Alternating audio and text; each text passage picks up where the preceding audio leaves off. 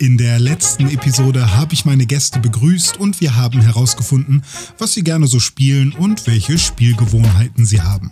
In dieser Folge soll es ans Eingemachte gehen.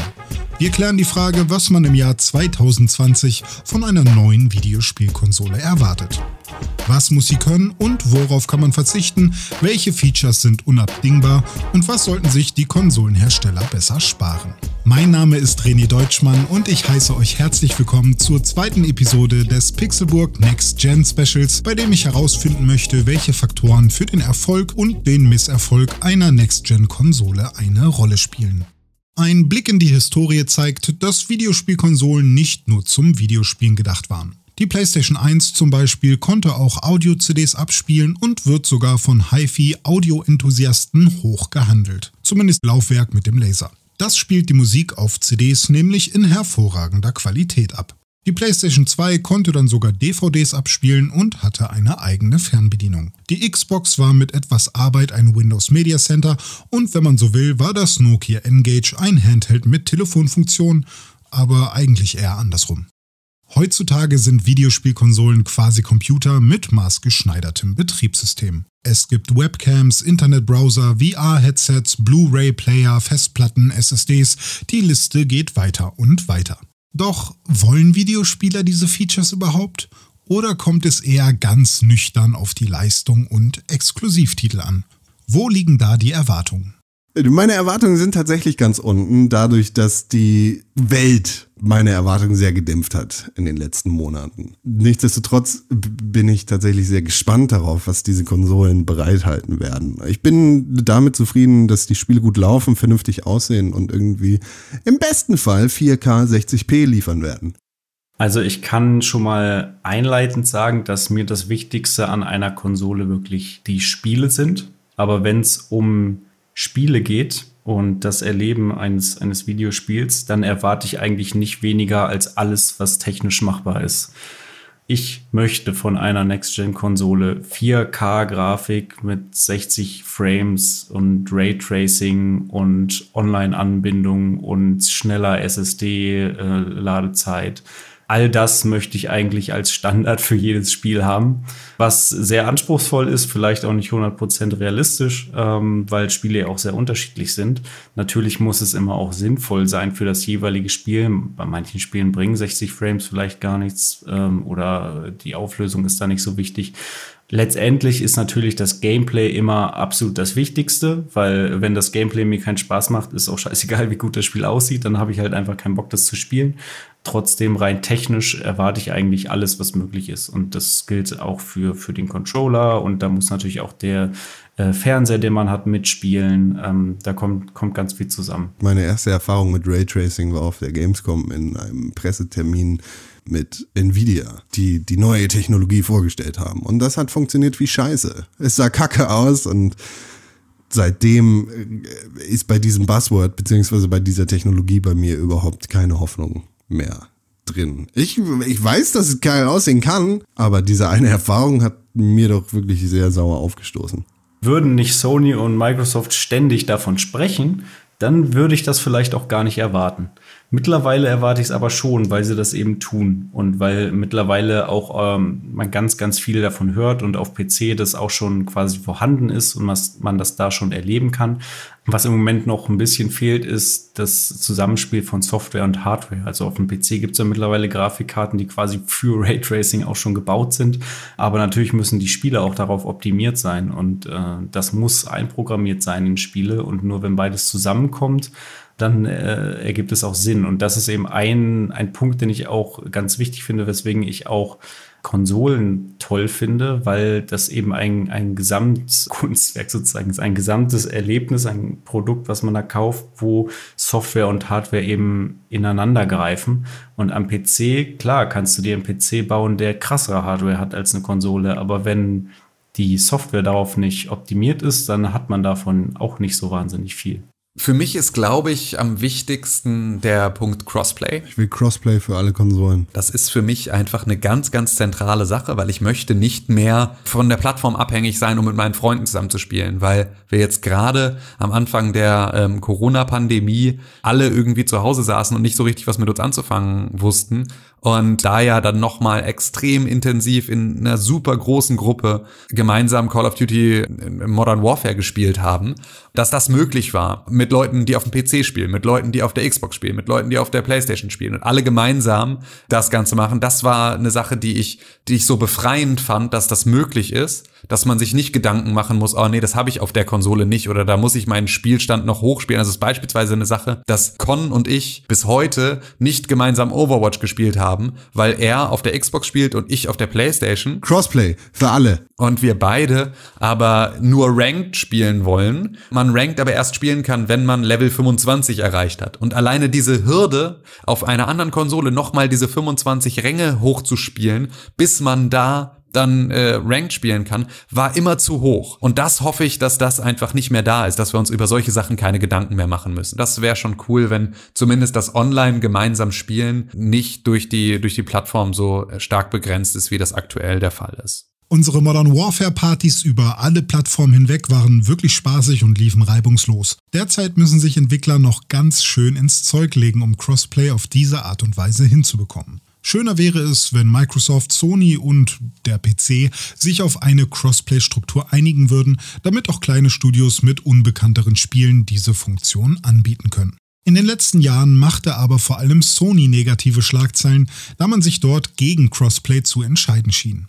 Nachdem sich sowohl Videospielhersteller als auch die Community ausreichend beschwert hatten, gestattete Sony immer mehr Entwicklern die Crossplay-Funktion. Die Anzahl der Spiele, die im Crossplay spielbar sind, ist in den letzten Jahren zwar nicht stark, aber immerhin gestiegen. Online findet man diverse Listen mit über 200 Spielen, die offenbar schon Crossplay unterstützen. Eine Liste von Wikipedia zum Beispiel, die List of Video Games that support Cross-Platform Play, umfasst ganze 223 Spiele, wie zum Beispiel Call of Duty Modern Warfare, Fortnite oder Brawlhalla. Die Liste wächst sogar auf 241, wenn man abgesetzte oder nicht weitergeführte Spiele wie Phantasy Star Online oder Paragon hinzuzieht. Dennoch sind diese Listen mit Vorsicht zu genießen. Das Crossplay, was wir als echtes Crossplay bezeichnen, verbindet in der Regel alle gängigen Plattformen. Das sind mindestens der PC, die Xbox und die PlayStation. Bestenfalls auch noch die Nintendo Switch. Und wenn wir von PC sprechen, dann meinen wir eigentlich irgendwie auch Mac und Linux. Und bei Kartenspielen wie Hearthstone oder Gwent müssten eigentlich auch iOS und Android unterstützt werden. Die angesprochenen Listen mit über 200 Crossplay-Titeln beinhalten aber auch Spiele, die lediglich zwei Plattformen verbinden. Und diese Plattformen können auch PC und Mac oder PS Vita und PlayStation 3 sein. Um diese Form des Zusammenspiels geht es uns aber nicht. In Anführungszeichen echte Crossplay-Titel gibt es aber nur wenige. Wenn man als Anforderung den Support von Crossplay zwischen PC, Xbox und PlayStation an ein Spiel stellt, ergeben sich insgesamt 22 Spiele. Und 22 Spiele kann man, glaube ich, mal kurz vorlesen. Also hört, hört, hier die Pioniere des echten Crossplays. Brawlhalla, Call of Duty Modern Warfare, Dauntless, Dead by Daylight, Fortnite, Minecraft, Need for Speed Heat, No Man's Sky, Paladins, Fantasy Star Online 2, Power Rangers Battle for the Grid, Realm Royale, Rocket Arena, Rocket League, Smite, Space Lords, das zum Zeitpunkt der Aufnahme noch nicht erschienene Star Wars Squadrons, Super Mega Baseball 2, Touring Cards, Wargroove, War Thunder, World War Z, ich wünsche mir eine Einbindung von einem ja auch systemübergreifenden Party-Chat. Das heißt also entweder eine Discord-App für die Konsolen, die ich da nutzen kann, oder meinetwegen denkt euch was Neues aus. Ist mir eigentlich egal. Hauptsache, ich kann äh, entspannt mit meinen Freunden gemeinsam spielen und mit denen in einem Voice-Chat sein, ohne dass ich dafür drei, vier, fünf Geräte gleichzeitig laufen lassen muss. Crossplay, so wie ich es haben möchte, funktioniert nur wenn. Okay, übergreifender Party-Chat. Übergreifender Party-Chat ist für mich aber nur dann zufriedenstellend, wenn es eine Bluetooth-Unterstützung in der Konsole gibt, mit der ich jedes Bluetooth-Headset anschließen kann. Das sind so die Akzeptanzkriterien, die sich so dann weiter auflösen von einem, ich möchte Crossplay, ich möchte einen übergreifenden Partychat und ich möchte einfach mein ganz normales Bluetooth-Headset, das ich irgendwie auch benutze, meine Kopfhörer, die ich gerne mag, meine AirPods, meine was auch immer, ich möchte das an meine Konsole anschließen können. Und ich möchte dafür nicht einen Dongle kaufen, ich möchte nicht ein extra Headset kaufen müssen, ich möchte einfach, dass die eine Bluetooth-Schnittstelle haben, mit der ich sagen kann, ich möchte ein Audiogerät anschließen. Also vielleicht möchte ich sogar die Möglichkeit haben, über den Voice-Chat meiner Konsole hier meinen Mikrofonarm ranzupinnen. Das wäre für mich aber eher, eher der nächste Schritt. Aber so Bluetooth-Unterstützung von ganz normalem Audio über Bluetooth, das wäre bitte, bitte, bitte äh, eine Sache, bei der ich mir sehr wünschen würde, dass die in der neuen Konsolengeneration dann Einzug hält. I, I, Einigkeit in Games und Plattform fürs globale Gamertum. Jetzt mal im Ernst, wer benötigt schon ein Audio-Headset, wenn man eine VR-Brille haben kann? Wie wäre es mit einer neuen PlayStation VR, einer Oculus Rift oder der HTC Vive? In meiner Erfahrung hat Virtual Reality nichts mit Konsolen zu tun, sondern findet ausschließlich auf dem PC statt. Das Problem, was ich im Moment sehe, ist, dass die Technik noch nicht weit genug ist. Selbst die besten äh, VR-Brillen, die man so im Konsumerbereich kaufen kann, sind noch nicht unbedingt da, wo ich glaube, dass sie sein müssten, um VR so zu erleben, wie ich es gerne hätte. Dadurch, dass VR halt noch überhaupt nicht verbreitet ist, gibt es halt auch kaum Software, die da relevant wäre. Theoretisch hätte ich unfassbar Bock, irgendein Weltraumspiel in VR zu spielen. Also ich glaube, VR ist vor allem für so Cockpit-Spiele besonders gut geeignet. Aber dazu muss es halt wirklich auch echt aussehen. Es gibt kaum Spiele aktuell dafür. Mir jetzt für eine Handvoll Spiele irgendwie einen 3000 Euro Gaming-PC und nochmal so eine 1000 Euro Brille zu holen, wenn Geld keine Rolle spielen würde, ja, kann man das machen, aber besonders wirtschaftlich sinnvoll ist das, glaube ich, nicht. Virtual Reality passt nicht so richtig zu meinem Way of Play. Das habe ich jetzt festgestellt. Ich habe das PlayStation VR Headset hier und ich finde es einfach unpraktisch. Was vor allem natürlich auch einfach daran liegt, dass es halt noch so viel Kabelgeschissel ist. Du hast diese Breakout Box, die du anschließen musst, die musst du dann zwischen deine Konsole und den Fernseher schalten.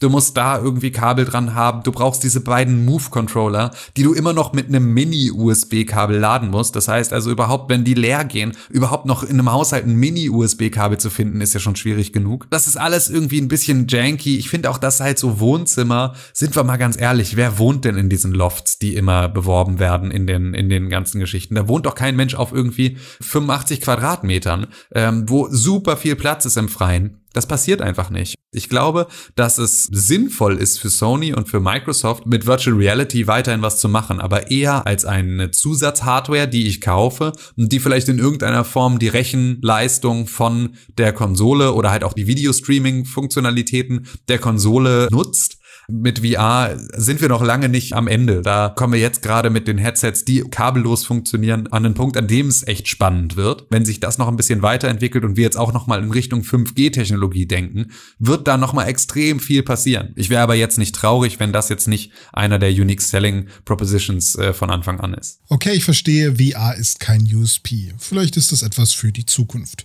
Aber wie steht ihr zu einem Feature aus der Vergangenheit? Braucht deine Konsole noch optische Laufwerke und Discs? Ich bin gerade im Prozess, meine komplette Filmsammlung zu digitalisieren und äh, auch von Abo-Modellen Abstand zu nehmen. Ich habe kein Interesse an Blu-rays, sondern ich will eigentlich alles digital haben. Ich bin ein großer Fan von 4K Blu-rays. Ich brauche keinen Blu-ray-Player mehr. Ich möchte keine optischen Datenträger mehr in irgendeiner Form. Ich habe tatsächlich einige zu Hause und bin auch ganz happy damit, dass die Xbox One X schon ein 4K Blu-ray-Laufwerk integriert hat. Und auch die Xbox Series X und die PS5 werden ja auch wieder 4K Blu-ray-Laufwerke haben. Das war für mich so bei der PlayStation 3 so ein Argument, womit ich mir den Kauf damals rechtfertigt habe, dass man da auch gleich einen Blu-ray-Player mit verbaut hat. Ich werde aber jetzt auf jeden Fall auf die All-Digital-Varianten der Konsolen gehen, weil ich halt sowohl meine Film- als auch meine Spielebibliothek gerne komplett digital hätte. Ich sehe da wirklich schon einen großen Unterschied. Auch zum Streaming sehe ich da einen Unterschied, weil einfach nichts komprimiert wird. Es sieht einfach immer richtig, richtig crisp aus. Es gibt eben so ein paar Filme, auf die ich richtig Bock habe, die ich mir dann immer gerne nochmal auf, auf 4K Blu-ray angucke. Tatsächlich ist der Verkauf von Videospielen auf optischen Datenträgern stark gesunken. Während im Jahr 2008 noch 80 Prozent der Spiele auf Discs verkauft wurden, wurden zehn Jahre später, also 2018, nur noch 17 Prozent auf Discs verkauft. Das Verhältnis von 80 zu 20 ist also weiterhin etwa vorhanden, nur eben andersrum. Diese Statistik bezieht sich aber auf die USA. Aussagen über Europa trifft sie nicht. Spiele dürfen also direkt auf der Festplatte oder SSD sein. Es nervt ja auch, sich vom Sofa hochzubewegen und die Videospieldisk, auf der nur der Installationsclient des Spiels draufgebrannt ist, aus einer wabbeligen Billighülle zu nehmen. Am besten noch ohne Wendecover, sodass ein riesiges ab 16 USK-Zeichen das schöne Cover-Artwork verziert.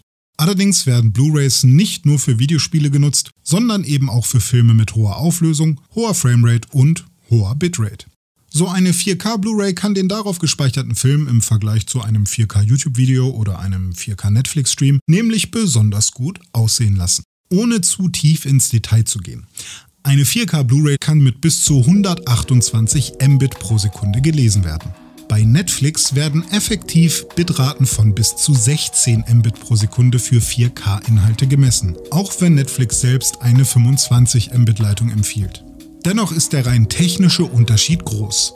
Zwischen 25 möglichen Mbit pro Sekunde bei Netflix und 128 möglichen Mbit pro Sekunde auf einer 4K Blu-ray liegen etwas mehr als 100 Mbit.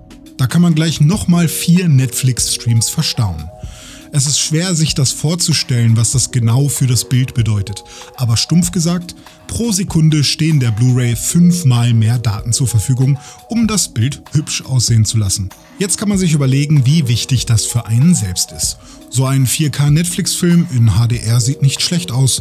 Einen knallbunten Blockbuster über eine 4K Blu-ray zu schauen, kann aber ein ganz neues und unerwartet beeindruckendes Erlebnis sein. Jetzt aber schnell zurück zum Thema. Was steht noch auf der Liste? Als nächstes hätten wir das Gamepad. Der Xbox 360 Controller war der beste Controller aller Zeiten. Der Xbox One Controller ist die sinnvolle Evolution dieses Controllers und mit dem Xbox Series X Controller erwarte ich nicht nur, sondern weiß ich, dass ich einen Xbox One Controller Plus bekomme. Der DualShock Controller fühlt sich mittlerweile einfach billig und schlecht an. Meine Hände sind zu groß für diesen Controller. Ich hoffe, dass der DualShock 4 ein bisschen größer ist. So sieht er jedenfalls aus. Was besondere Features angeht, wie zum Beispiel das Trackpad von dem DualShock 4 Controller oder das, äh, die, die haptische Steuerung, die mit dem DualShock 3 damals gekommen ist, interessieren mich erstens nicht und zweitens weiß ich, empirisch und historisch belegt, dass diese Features nicht benutzt werden. Die Geschichte der Controller ist, ist finde ich, grundsätzlich total spannend. Angefangen mit Super Nintendo und Mega Drive für mich persönlich jetzt, die, die ich beide sehr gut fand, damals die Controller. Dann kam das N64, hat das ganz abgespacedes gemacht mit diesem Dreier-Hörnchen-Style. Dann kam irgendwann die PlayStation und den Controller fand ich schon richtig cool, weil der PlayStation-Controller, der erste, ist ja im Grunde eine Art Super Nintendo-Pad mit Hörnchen dran. Und da kamen dann ja noch die Analog-Sticks dazu und zwei Analog-Sticks war schon richtig, richtig cool damals. Und dann kam irgendwann die Xbox, die ja für mich dann auch die PlayStation abgelöst hat, also die PlayStation 2. Es gab natürlich dann zwei Controller. Der erste war der The Duke, der richtig fette, der war wirklich kaum in zwei Händen zu halten. Dann haben sie sich ja nochmal hingesetzt und haben dann das Xbox S-Pad rausgebracht, was quasi bis heute ja noch die Grundlage war für den 360 und den Xbox One Controller und auch den Series X Controller, bei der PS4 war ich dann sehr angetan vom, vom DualShock 4, muss ich sagen. Also den finde ich äh, wirklich ergonomisch schön geformt. Das passt alles, kann ich wunderbar mit spielen. Also da habe ich wirklich keinerlei Probleme und auch nichts wirklich zu beanstanden. Der DualSense Controller von der PlayStation 5, der gefällt mir aber auch vom optischen sehr gut, weil man sieht einfach bei Sony, dass sie sich immer weiter tatsächlich dem Xbox-Controller annähern, was ich sehr begrüße, weil das für mich eben auch eher so der perfekte Controller ist. Gut, bei den Sticks kann man sich streiten, ob die beide in der Mitte sein sollten oder ob man nicht dieses asymmetrische Design bevorzugt. Ja, das sind Kleinigkeiten, würde ich sagen. Das Touchpad brauche ich persönlich nicht. Das wirklich einzige Feature, das jetzt übernommen wird für die neue Konsolengeneration, das in der letzten Konsolengeneration, also der Xbox One und PlayStation 4 Ära, das ist das dynamische Rumbling in den Triggern das, glaube ich, mit dem Xbox One Controller eingeführt worden ist. Das heißt, wenn du äh, zum Beispiel einen Motor oder ein, ein Rennspiel spielst, dass dein rechter Trigger, auf dem du normalerweise Gas gibst, entsprechend deines Gasbetätigens zurück vibriert. Soweit ich das verstanden habe, liefert der PlayStation 5 Controller genau dieses Feature auch. Wo ich gespannt bin, sind die Trigger die ja angeblich auch so mit Software ansteuerbar sind, dass man so quasi den Widerstand verändern kann, dass du, wenn du einen Bogen spannst, dann wirklich merkst, wie der Widerstand größer wird im Trigger, wenn du ihn runterdrückst. Aber ansonsten, was sie noch erzählt haben, man wird den Unterschied merken, ob man jetzt über Sand läuft oder über Gras oder so. Bin ich noch ein bisschen skeptisch, was genau sie damit meinen. Lautsprecher brauche ich nicht in einem Controller. Mikrofon ist ganz nett, aber ehrlich gesagt, wer hat kein Headset zur Hand? Zu diesen ganzen Vibrationsmustern. Auch das war eine der großen Geschichten von den Joy-Cons, als die Switch rauskam, dass die dieses HD Rumble haben und damit kannst du hier irgendwie, kannst du mit geschlossenen Augen fühlen, wie viele Murmeln in der Kiste sind und so. Das ist ein cooles Ding, um Investoren zu zeigen, warum das eine Investition sein kann, diese Konsole zu unterstützen oder die halt einzukaufen oder sowas. Das ist, glaube ich, für echte Videospieler gar nicht so wirklich relevant. Ich hätte mir beispielsweise von Sony jetzt gewünscht, mehr auf einen Elite-Controller zu gehen, der vielleicht mehr Einstellungsmöglichkeiten hat, der individualisierbarer ist. Das wären die Sachen gewesen, die mich eher überzeugt hätten. Mit den Elite-Controllern ist ja aber nun auch so, den gibt's halt nur in zwei Farben. Ne? Den kannst du entweder in schwarz oder in weiß haben. Da das der beste Controller ist, äh, meiner Meinung nach, den es aktuell für die Xbox halt gibt, und ich nutze nicht mal diese Back-Buttons. Aber generell ist das Ding einfach wertig und man, man spürt das. Das ist wie bei einem Auto, weißt du, du kaufst ja auch keinen Porsche und hast dann da so ein billiges Plastiklenkrad oder so. Ne? Das ist halt deine Verbindung zu der Maschine sozusagen, dein Input und das muss sich auch gut anfühlen. Bei dem nächsten Thema auf meiner Liste streiten sich die Geister und natürlich auch die Nerds in den Foren. Abwärtskompatibilität. Und bitte. Ich habe noch nie so richtig verstanden, warum Abwärtskompatibilität so ein total wichtiges Thema ist. Alte Konsolen sind für alte Spiele da, neue Konsolen eher weniger. Ich finde Abwärtskompatibilität sehr wichtig. Ich finde, das gehört ehrlich gesagt zu einer Konsole dazu. Ich äh, spiele halt Spiele nicht oft mehrmals. Ich fand es aber auch immer völlig okay für die Spiele, die ich gerne mehrfach gespielt habe, auch die alte Konsole nochmal wieder rauszukramen. Das gehörte für mich dann immer mit dazu. Ich würde mich freuen, wenn es irgendwie einen Backlog gibt an digitalen Spielen, auf die ich zugreifen kann es wäre für mich aber auch völlig in Ordnung, wenn das dann über einen Zusatzservice wie PlayStation Now oder ich nur als Game Pass äh, Ultimate Mitglied darauf Zugriff habe. Ist aber für mich tatsächlich jetzt nichts, wo ich sage, boah, das muss dabei sein, ansonsten kaufe ich die Konsole nicht. Jedes zusätzliche Feature finde ich gut. Die Abwärtskompatibilität auf der Xbox One ist in meinen Augen die Benchmark, die beide Konsolen irgendwie anstreben sollten. Wenn man zum Beispiel mal die PlayStation 2 nimmt, da war es für mich selbstverständlich, dass ich da auch meine PlayStation 1 Spiele drauf spielen kann. Auf der Xbox 360 konnte man teilweise Xbox 1 Spiele spielen. Auf der Xbox One kam dann ja auch irgendwann die Abwärtskompatibilität. Haben sie auch wirklich gut umgesetzt. Du kannst mittlerweile auf der Xbox One alle möglichen Spiele auch von 360 und sogar von der ersten Xbox spielen, die dann auf einer One X teilweise sogar noch hochskaliert werden und viel schärfer aussehen als früher. Ich ich hoffe, dass Sony da auch was macht in die Richtung. Es muss nicht unbedingt kostenlos sein. Ich erwarte nicht, dass ich jetzt tatsächlich noch meinen physischen Datenträger von der PlayStation 1 äh, in die PlayStation 5 reinlegen kann und das funktioniert. Das erwarte ich gar nicht. Aber zumindest, dass man äh, die äh, Spiele verfügbar macht. Genauso bei der Switch frage ich mich auch, warum gibt es nicht alle Mario und Zelda Spiele als Download für die Switch? Dann bezahle ich eben noch mal meine 10, äh, 15 Euro für Wind Waker oder so. Aber es gibt es aktuell nicht, verstehe ich nicht. Also das ist ehrlich gesagt eine Sache, die ich total erwarte. Extrablatt, Extrablatt, PlayStation 5 mit einer Auflösung von 16K-Bit. Die Xbox Series SZ und Ö sind bestätigt. Mit den neuen Konsolen ergeben 4,8 Sekunden Cutscenes 120 Frames. Bei 25 Bildern pro Sekunde. Neues Actionspiel exklusiv für PlayStation 5. Peter Parker sucht seine Tante in Spider-Man May Tracing. Nur hier. Obacht! Phil Spencer schenkt dir beim Kauf einer Xbox Series X ein Schokoeis. Ich äh, bin der Meinung, dass neue Konsolen oft mit zu viel Versprechen daherkommen und diese niemals gehalten werden. Die PlayStation 4 und die Xbox One sollen auch zehn Jahre lang halten, war glaube ich die Ansage. Äh, wird jetzt alleine dadurch, dass neue Konsolen 2020 rauskommen und die Spiele heutzutage schon nicht mehr ganz so flüssig laufen, wie sie eigentlich laufen sollten, ein bisschen torpediert. Die PlayStation 3 sollte mit deinem Kühlschrank funktionieren. Die äh, Xbox Series X äh, schafft Online-Verifikation und sorgt dafür, dass Videospielpiraterie gestoppt wird. Die One. Habe ich Series X gesagt? Ich glaube, es gehört zu jeder Awareness- und Launch-Phase von irgendeinem Marketingkonzept dazu, ein bisschen zu viel zu versprechen.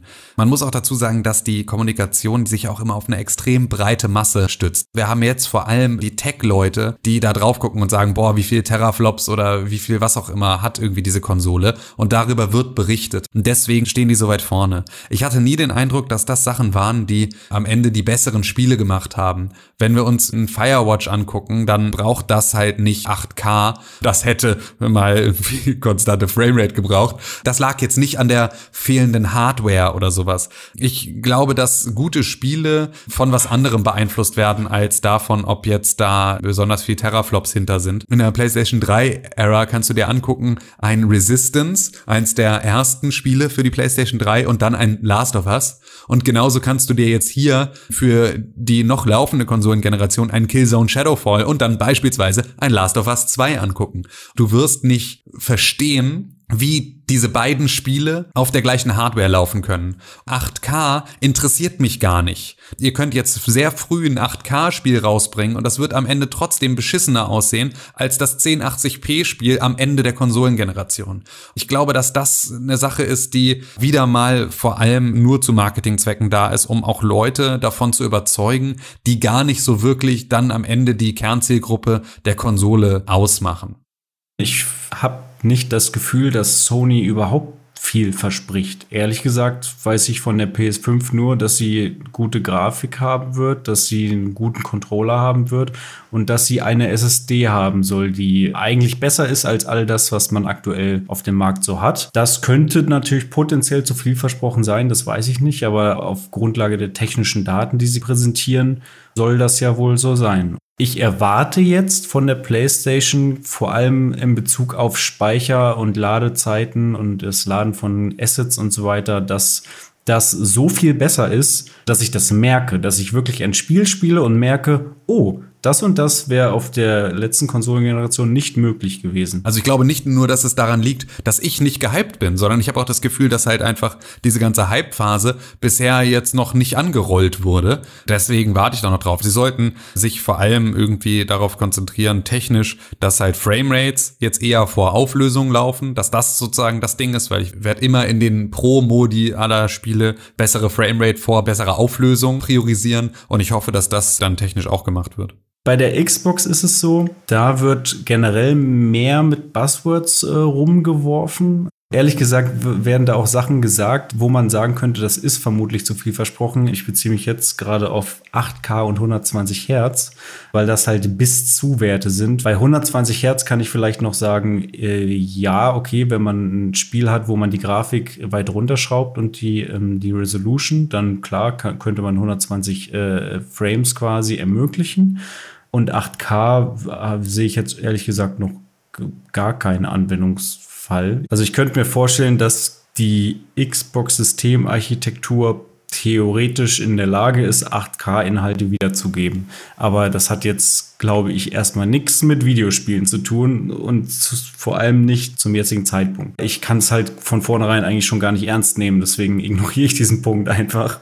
Versprechungen zur Auflösung kann man gut ignorieren, aber auch die Qualität der Launch-Titel, Spiele, die zum Release einer Konsole verfügbar sind, können für einige Spieler entscheiden, welche Konsole sie sich zuerst oder überhaupt kaufen werden. Ich möchte wissen, auf welche Spiele sich meine Gesprächspartner besonders freuen und welches sie gegebenenfalls zu einem Kauf der jeweiligen Konsole bewegen würde. Offiziell bestätigte Launch-Titel gibt es zum Aufnahmezeitpunkt, wir haben es jetzt Ende August, zwar schon vergleichsweise viele, aber leider noch nicht den eindeutigen System-Seller. Für die Xbox Series X kommen derzeit beispielsweise nur Cross-Gen-Titel raus, die man auch auf einer älteren Xbox spielen kann. Das wären zum Beispiel Watch Dogs Legion, Assassin's Creed Valhalla, Outriders, The Medium oder Crossfire X. Die PlayStation 5 kommt immerhin mit dem exklusiven Spider-Man Miles Morales, dem vorinstallierten Astros Playroom, Kena Bridge of Spirits, Godfall und Hyperscape daher. Dying Light 2. Welche Konsole exklusiv Dying Light 2 hat, bekommt mein Geld. Sony könnte mich zum Erstkauf bringen über die God of War Fortsetzung und über das, was sie auch schon angekündigt haben, also die Weitererzählung des Spider-Man-Spiels. Ich würde mich auch noch mal darauf einlassen, so ein Reboot von Uncharted mir anzugucken mit der Tochter von Nathan Drake. Ich will zum Beispiel nie wieder ein Last of Us sehen. Ich will nie wieder ein neues Uncharted sehen, weil diese Geschichten für mich abgeschlossen sind. Ein neues Spiel von Naughty Dog reizt mich sehr. Eine neue IP, aber die muss entsprechend auch etabliert werden. Es wurde ja schon das Demon Souls Remake angekündigt. Es wurde noch nicht meines Wissens nach gesagt, wann das kommt, ob das ein Launch-Titel wird, ein Bloodborne 2 und sowas wie ein Quantic Dream Titel, also ein Heavy Rain 2, ein, ein Detroit 2 oder ähm, ein, ein ganz neues Spiel von, von denen. Wenn jetzt tatsächlich ein Bloodborne 2 angekündigt wäre für die PlayStation und auf der anderen Seite ein Halo Infinite, okay, ich muss beides spielen. Es kann nicht eins dieser Spiele nicht gespielt werden. Alleine mit der Ankündigung von Spider-Man Miles Morales bin ich sofort beim ersten Tag dabei, die PlayStation 5 haben zu wollen. Ansonsten sind es halt Third-Party-Titel, die auf allen Konsolen erscheinen, die mich wirklich reizen. Cyberpunk 2077 ist ein Titel, auf den ich mich sehr freue. Den kann ich aber genauso gut auf der PlayStation 5 wie auf der Series X spielen. Assassin's Creed Valhalla ist kein Spiel, das mich ganz besonders reizt. Allerdings ist das ein Titel, der auch auf beiden Konsolen rauskommen wird was so die Microsoft-Exklusivtitel angeht, so die eigenen IPs, bin ich bei keiner so richtig dabei. Ich glaube, das wären eher neue Titel, die ich, ähm, die ich nochmal spannend finden würde, die mir vielleicht irgendwie mal eine ganz neue Welt zeigen. Die Microsoft-Exklusivtitel sind für mich beschränkt auf Gears, Forza und das war's so ziemlich. Viele gute Indie-Spiele sind in den letzten zwei Konsolengenerationen rausgekommen, allerdings schafft Microsoft das irgendwie nicht ganz so gut krasse Exklusivtitel zu etablieren, die mich wirklich an der Stange halten. Ich will nicht sagen, dass Halo kein Ding ist, aber Halo ist für mich kein Ding. Ich bin halt ein riesen Halo-Fan seit dem ersten Teil und bin ein bisschen niedergeschlagen gewesen nach Teil 5, der technisch zwar einwandfrei war, aber die Story war sehr, sehr schwach, meiner Meinung nach. Da hoffe ich, dass man sich so ein bisschen auf die ähm, Werte zurückbesinnt, die Halo mal ausgemacht haben und das mit ähm, dem Bestmöglichen, was aktuell an Technik so machbar ist, kombiniert. Das wäre dann für mich ein absoluter Traum. Wobei ich da dazu sagen muss, dass wir zum, Au äh, zum Zeitpunkt der Aufnahme noch uns vor dem 23. Juli befinden. Das heißt, die, der Xbox Game Showcase, äh, der steht uns noch bevor. Während ich diesen Podcast hier bearbeite, ist in der Welt von Microsoft eine ganze Menge passiert. Vor allem was Halo Infinite angeht. Der von Doma angesprochene Games Showcase fand bereits statt und seitdem sind einige Neuigkeiten veröffentlicht worden. Ich habe Dome schnell ans Telefon gebeten, um uns noch einmal einen Überblick zu geben und zu verraten, wie er jetzt zu Halo Infinite steht, nachdem er den Gameplay-Trailer vom Showcase gesehen hat. So, Aufnahme läuft. Dann äh, erzähl doch nochmal. Inzwischen hat ja der Xbox Game Showcase stattgefunden und es sind äh, einige weitere Infos zur Konsole und zu Halo auch rausgekommen. Wir haben ja den Showcase gemeinsam angeschaut da hat mir das Gameplay von Halo ähm, sehr gut gefallen und äh, auch der Grafikstil hat mir gefallen. Diese Open-World-mäßige Herangehensweise hat mir gut gefallen. Also insgesamt habe ich schon mega Bock drauf. Aber man muss wirklich sagen, die Grafik hat bei der Präsentation zu wünschen übrig gelassen. Es gab Pop-ins, es gab schlechte Beleuchtung, matschige Texturen. Halo ist halt der Leader ist, ist so die Hauptserie für Microsoft und ähm, da erwartet man sich einfach mehr, auch weil es ein Flagship-Titel für die Xbox Series X werden sollte. Und ein Launch-Titel für die Xbox Series X stellte sich äh, mittlerweile raus, es wird kein Launch-Titel für die Series X. Das heißt, Halo wurde verschoben auf 2021 wegen Corona und vermutlich aber auch wegen dem Aufschrei der Fans, dass es eben nicht so geil aussah. Ich persönlich begrüße das. Ich hoffe, Sie arbeiten wirklich jetzt intensiv dran und lassen vielleicht auch die Xbox One-Version weg und machen rein Series X, Series S-Titel draus mit der bestmöglichen Grafik und Performance. Dann würde ich mich drauf freuen. Auf die Konsole freue ich mich nach wie vor, weil die einfach ein geiles Stück Hardware sein wird, was alle Third-Party-Titel vermutlich in, in der besten Art und Weise spielen können wird. Aber auf Halo werden wir noch warten müssen. Nochmal vielen Dank für diese kurze Zusammenfassung in weniger als zwei Minuten. Dome hat es schon erwähnt. Ganz offiziell wird Halo Infinite wegen Corona und des Feedbacks der Fans verschoben.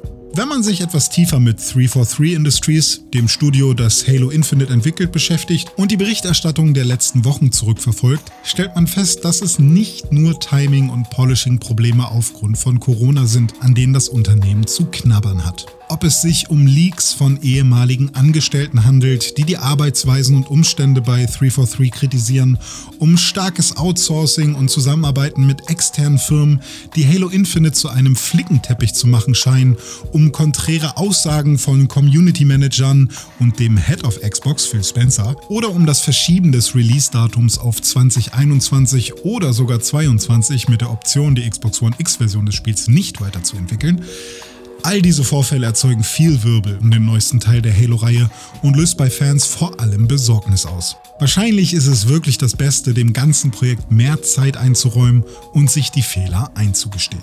Apropos Fehler. Wie finden wir denn die Spieleverpackungen der neuen Konsolen?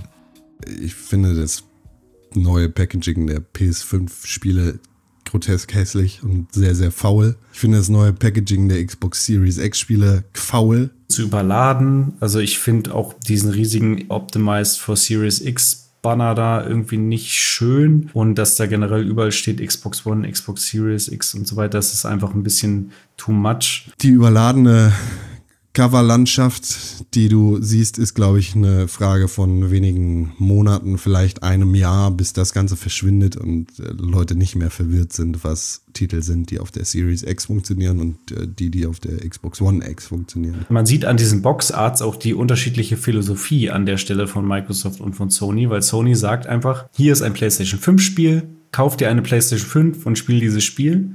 Wenn du eine PS4 hast, verpiss dich, dann kauf PS4-Spiele. Microsoft sagt halt, ja, wir nehmen dich mit, egal ob du eine Xbox One hast oder eine Xbox One X oder S oder eine Series X oder eine potenzielle Series S. Du kannst das Spiel auf all diesen Plattformen spielen. Jetzt wollen wir aber auch noch mal wissen, was der Grafikdesigner zum Packaging sagt. Yay or nay? Als ob noch irgendjemand sich dafür interessieren würde, wie Spiele in der Hülle aussehen 2021. Was erwarten denn die Leute, was da jetzt passiert? Das Packaging von diesen Videospielen ist vor allem immer dafür da, um irgendwie den Eltern von den Kindern, die da Spiele kaufen sollen, die Kaufentscheidung leichter zu machen, dass die sehen, dass das ein anderes Spiel ist. Ich glaube, so für die Videospieler selber ist es am Ende völlig irrelevant. Ich finde es dann eher praktisch, wenn es im Formfaktor gleich bleibt, dass du einfach jetzt dann PlayStation 4 und PlayStation 5 Spiele nebeneinander ins Regal stellen kannst, wenn du die jetzt unbedingt unbedingt haben willst und das dann nicht irgendwie auseinanderfällt, so, sondern dass das irgendwie alles sich ein bisschen einheitlicher verhält. Genau, ja, so nämlich. Wow.